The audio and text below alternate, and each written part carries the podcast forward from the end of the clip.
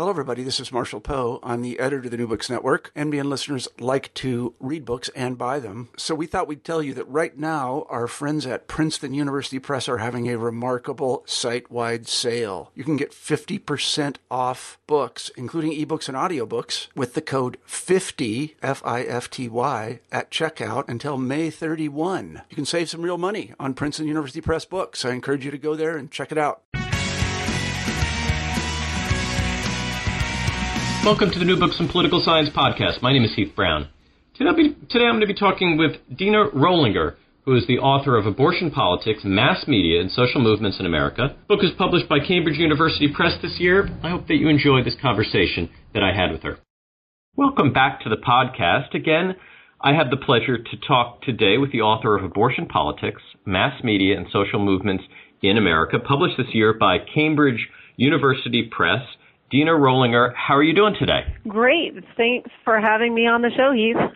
Yeah, it's a it's a pleasure. Um, we've already talked just a little bit, and I've I've really been looking forward to talking about this book. Before we get to the book, tell us a little bit about yourself. Where have you been? Where are you now? What is your what fills up your academic life? Oh, okay. So I'm an associate professor of sociology, and I'm at Florida State University, and I have interest in mass media, political parties, and political participation. But I really like to consider myself a disciplinary dabbler.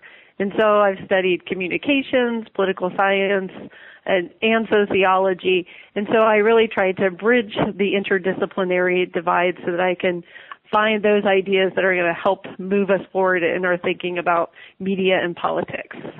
Yeah, it's it's so nice to hear you say that. We had Michael Heaney on just a couple of weeks ago talking about his book that he wrote with a sociologist about the anti-war movement, and he talked about something from a similar perspective of working as a political scientist, but trying to reach out in ways that maybe hasn't been done in the past. And so I see this as a nice re- nice counter and response to to Michael's uh, uh, discussion a couple of weeks ago. So let's get to the book uh, because there's a lot to talk about. And I wanted to just quote from the start of the book. You, you write at the start, and I quote. Scholars miss these strategic silences because they focus on coverage of, of movement organizations rather than the choices groups make. I wonder if you could explain a bit about what you mean by this and and what this says about gaps in the literature from taking this this approach that, that you criticize. Yeah, so this is a great question, and I'll start with just an example so folks can get a sense of what I mean. So I start the book with this case of Paul Hill, who murdered an abortion provider in Pensacola, Florida, and he gets executed in 2003. And what's really interesting is the media coverage surrounding the execution. As you might expect, pro-choicers, the folks that are advocating for safe and legal abortion, say are out in the media saying, "Look, this is exactly what we're fighting against." And you also have folks that support Paul Hill's point of view that would be more extreme, which means advocating against, you know, advocating um, for violence against people and property, saying Hill's a martyr. But what you have missing are mainstream pro-life groups, and they aren't getting any media attention. And so arguably, from what we know, we could say, well, you know, groups, mainstream groups like National Right to Life Committee just aren't very good or very interesting, and that's why they're not included. But if we think it through, it makes no sense for them to try to get media attention around this kind of event. They don't want to be associated with pro-life extremists. They want to set the tone for the debate and be able to affect politics. And being tied up with extremists doesn't allow them to do that. So I use that example to really highlight what social scientists are missing. And what we're missing is focusing on st- strategy more generally. We focus on their tactics and we will focus on whether or not they get media coverage, but we've never talked about why it would make sense for a group to strategically avoid getting media attention. And so that's one of the things that I do in the book, and I'm careful to make sure that I don't think it's a um, a methodology problem. I mean, quantitative and qualitative folks are making this error, and it's really time for social scientists to think more generally about media, how groups use media, and the implications for you know, our politics. Yeah, I think it's such an interesting uh, point and, and um, relates in so many ways, sort of the, the politics of, of inaction um, and, and something that's so difficult to observe. But anyone who's worked in politics knows most of your time is spent deciding what not to do, um, you know, uh, meetings not to go to, uh, calls not to take, uh, you know, issues not to uh, voice too loudly about. And so I, I, just think that take is, is really on point from my reading of the political science literature and, and you know your your focus here. You center your analysis around several advocacy organizations. I wonder if you'd briefly sketch them and, and where they stand on the issues. Sure. So I do four in-depth case studies, and I use two pro-life groups and two pro-choice groups. So the pro-life groups that I include are National Right to Life Committee and a group called Concerned Women for America.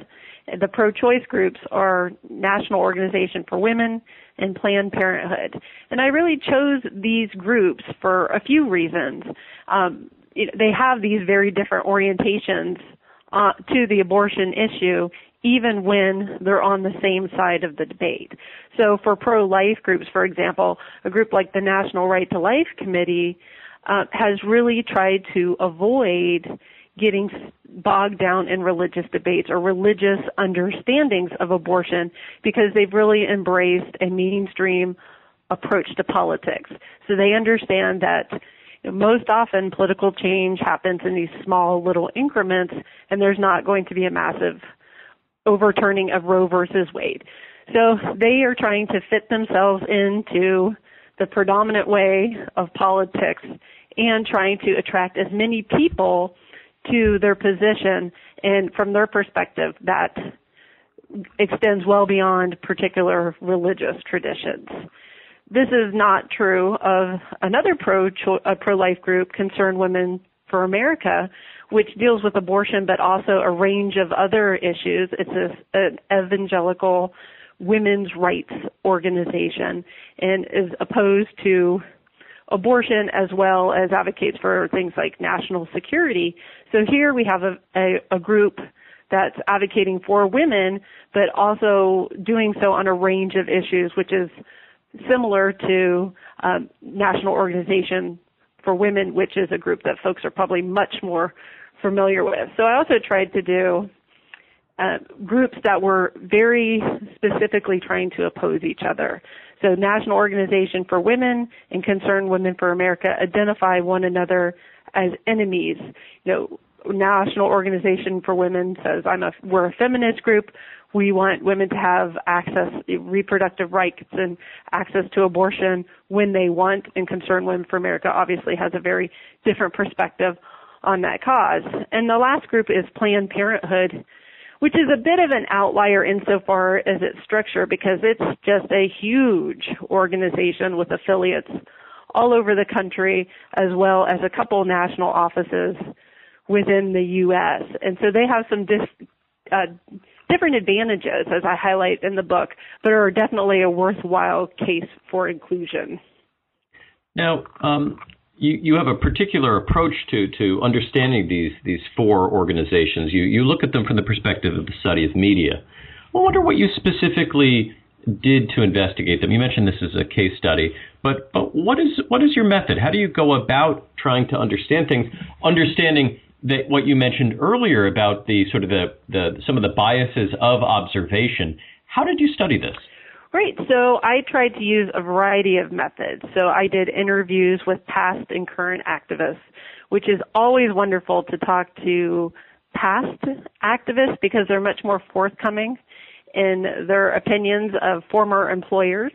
Uh, I also tried to interview people multiple times because as particularly if they think you're hostile to their cause, which some of the pro-life people weren't completely sure about me, interviewing them several times over a period of years makes them trust you more and they, they give you more information. But I also, they all had archives. Um, some were public, some were private. So I went through all their archival data and I also read all their, their organizational newsletters and all the media coverage that was done about them. So I drew on all of these sources um, to get a sense of these groups, what they were doing politically, and how they fit media into their political strategies. Yeah, so how have they made strategic media, media choices? Have they, by and large, made similar decisions? Have they approached the media in, in similar ways, or, or do they have some distinct approaches, given that they have quite distinct uh, policy views? Well, what I find in the book, or one of the things I advocate in the book, is that the kinds of the decisions that these groups make vary dramatically according to their reputation in mass media.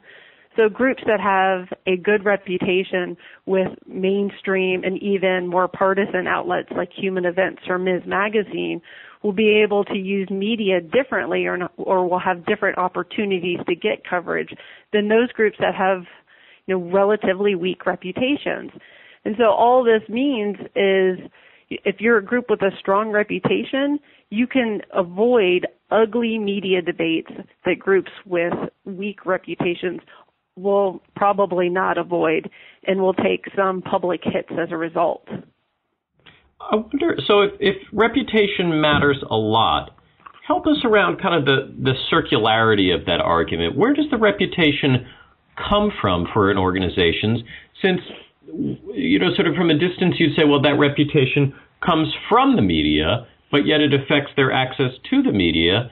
Help help us understand kind of the is is this a cycle or does it work differently? Right. So there are a couple of things that affect. So it is interesting because at the end of the day, obviously journalists, and one of the things I did do is I talked to journalists and then did content analysis of media coverage to see how often groups get covered and what kinds of coverage they get, and then how do ju- journalists in various kinds of outlets, including broadcast media, see these groups. So they do, they're the arbiters of reputation in a lot of ways. But what you can also see is that the groups that they prefer line up with the institutional norms of media. And so the things that social scientists take for granted, like the fact that there's a media department and they're able to produce, uh, they're able to produce uh, press releases and reports, and they're able to have someone available for comment on a, on the same timeline as journalists or the fact that they have someone in their organization that has institutional credentials beyond being an activist. So one of the advantages for groups, a group like National Right to Life Committee, is they have often had a doctor at the helm of the organization, which gives the group a, a legitimacy that an activist l- alone at the helm of an organization doesn't have. So I outline a variety of factors where you can see once they line up, where there's a lining up between the organization and the norms of the institution of media, it gives them a better chance of building a reputation. Now, this doesn't mean an organization can necessarily keep a reputation. Uh, I use National Organization as a uh, National Organization for Women as an example of a group that had a reputational decline and there are factors that can make it very difficult for them to come back from that. How generalizable do you see some of these findings to other groups and other issues? The the uh, politics of abortion um, are very specific in particular. They have some qualities that most issues don't have, mm-hmm. and you'd think that those those particularities probably relate to um, media coverage, given given how um, sensational some some issues can be related to abortion. Is this applicable to other policy areas and other other types of uh, organizations? Yeah, I think that's a great question. And yes, what I've done in the book is I've transcended the abortion debate. So instead of just saying, okay, here's what we see in abortion, I've identified three dilemmas, media dilemmas that are common to all groups. And and talked about how reputation generally can affect how they respond to these dilemmas. So the dilemmas that I outline are whether or not a group decides to access external media, so whether or not they decide to move beyond their web page and, and their email list and try to engage with whether it's radio or television or get get into the newspaper. Uh, so the second dilemma is whether they should respond to negative media attention, and the third dilemma, how do they respond to losing issues? So these aren't just abortion problems, right? So groups that are mobilizing around abortion don't just simply have to decide how to deal with these reoccurring problems. This is something that all social movement groups have to face in their lifetime. Yeah, I learned a lot from the book, and, and partially because this is a subject matter that I'm very interested in, but I think you present it in a really compelling way. Uh, Deana's book, Abortion Politics, Mass Media, and Social Movements in America, published by Cambridge University Press this year. Deana, thank you very much for your time today. Thank you.